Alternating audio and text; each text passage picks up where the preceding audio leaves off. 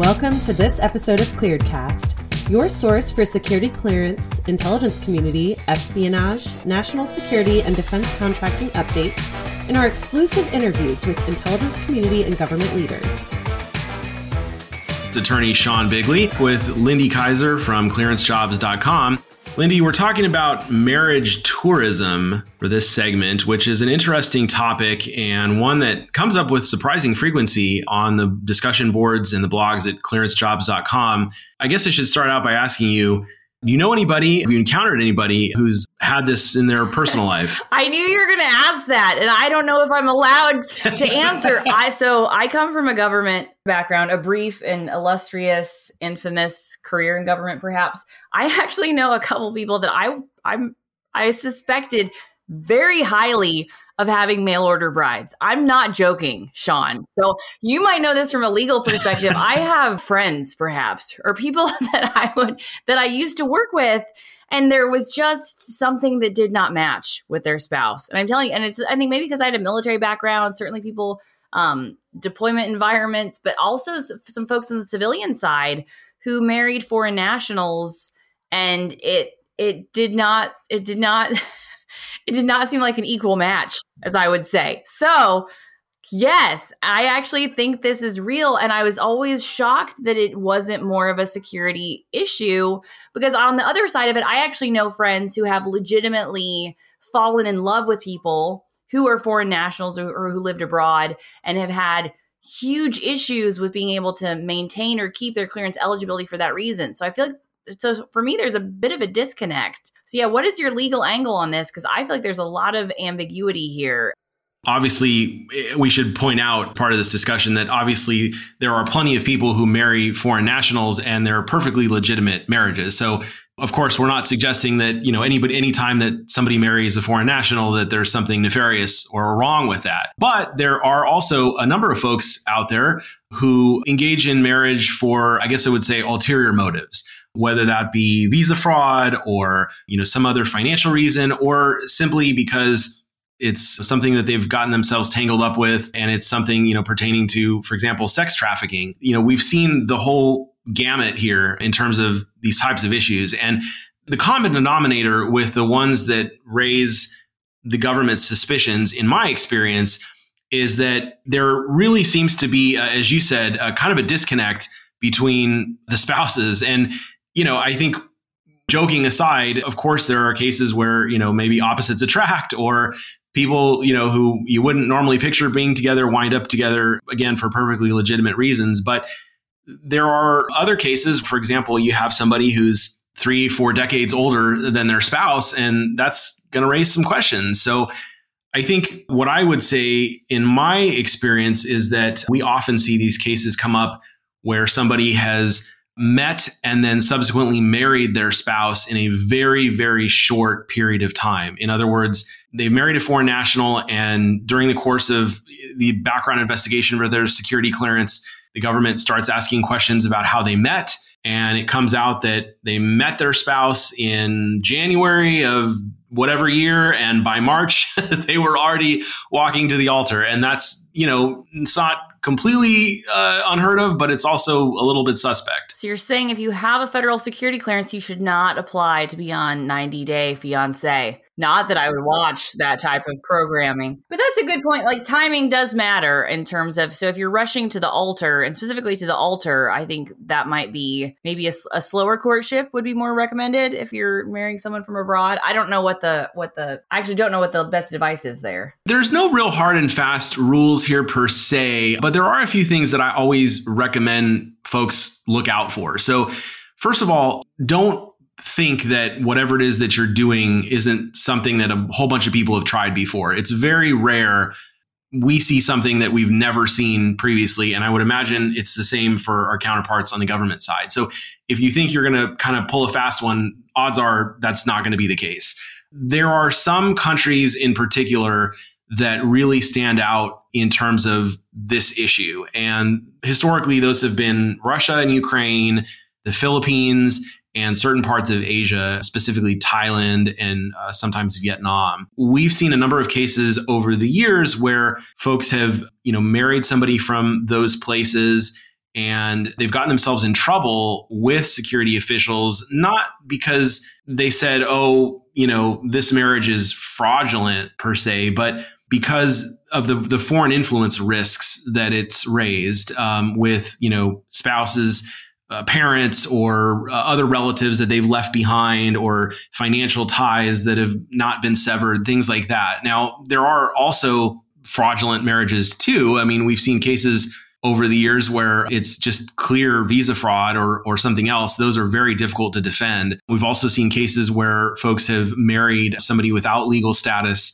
in the United States those can also be challenging to defend but on the the quote unquote marriage tourism front, there are a lot of websites online that are you know pretty clear in what they're advertising. Go abroad find a bride. You know the women aren't exactly picky from what we can gather.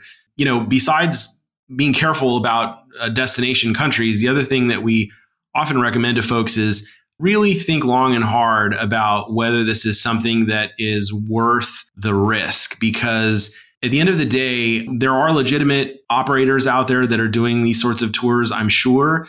But at the same time, there are a lot that are engaged in trafficking uh, of women and other less than legal practices by US standards. And so it's it, it taints those those situations taint a lot of the other maybe more legitimate situations. And so you really have to be careful if this is something you're thinking about doing of understanding you know what the perception is going to be and thinking about you know is this really you know worth the risk? And if it is what can i do to bring that risk down? And one of the biggest things is have a candid conversation with your agency or your security official before you ever go do anything like this and see if you can get some buy-in and some sort of parameters about what they'll be comfortable with. It's not necessarily a, total cure, but it is a, a somewhat preventative measure and it can help if you know there's uh, clear evidence that you were seeking guidance beforehand.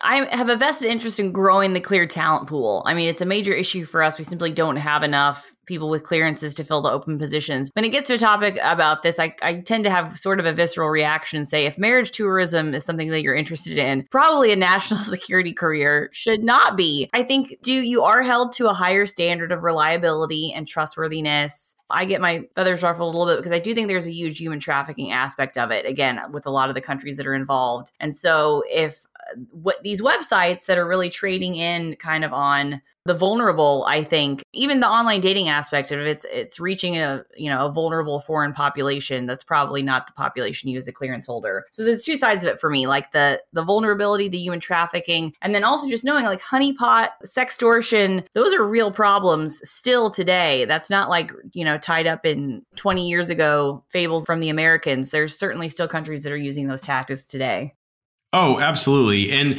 from a philosophical standpoint, I certainly agree with you on, you know, the issues of human trafficking and things like that. I mean, I can tell you we have seen cases over the years where at least from outward perception and I realize this may not be everything, but it's looked like a, a fairly legitimate relationship.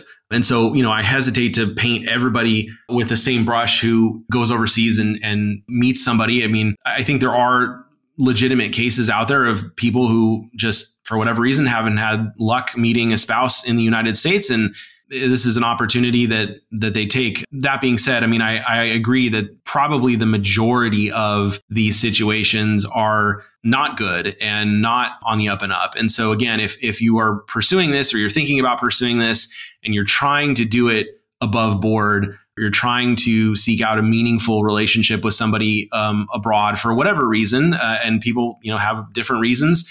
Um, you know, just be aware of appearances and be careful that you know you're not getting yourself into something that somebody might look at and say, you know, this is clear human trafficking, or this is a situation where there's power dynamics at play that raise questions about whether the the other party is uh, doing this of their own free will. That's obviously a big issue, but you know, one other thing I want to mention here also, there have been some issues recently, and, and we've seen this come up in a couple of cases over the last couple years with folks, clearance holders, who have gone on dating websites seeking US based romantic partners and then wound up finding somebody that they were interested in, messaging them and starting up a conversation, only to subsequently realize that they were in fact not talking with someone in the US, but somebody in Ukraine or elsewhere overseas.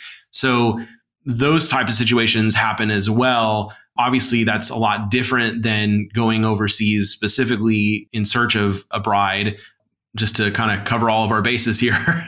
yeah, no, I uh, yeah, I think just knowing that your significant others matter, and we've seen that come up. Like, there's a reason, you know, ask that question: Why do I have to list, you know, spouse or cohabitant information on a, security clearance? And depending on the level you're going for, like, yeah, that person may not be an issue if you're at a confidential or a secret level, but certainly if you're planning on doing work at the top secret clearance level, it starts to become an issue who your significant others are, and if they are a significant person in your life, that is a security risk. And we've seen that borne out. Like people have compromised classified information due to these types of relationships.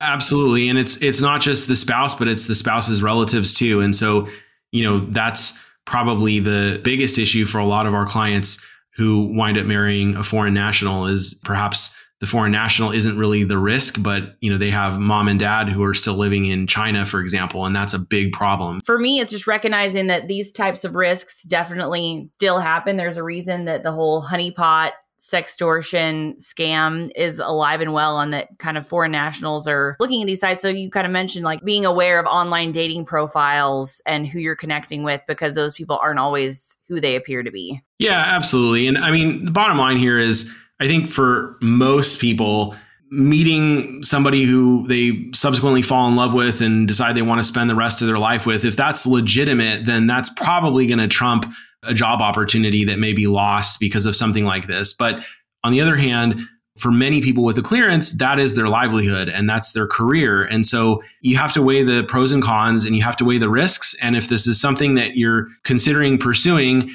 you just really have to use common sense and good judgment like anything else in the security clearance world. It looks bad if it doesn't smell right, if it looks like, you know, either illegal conduct or anything potentially nefarious.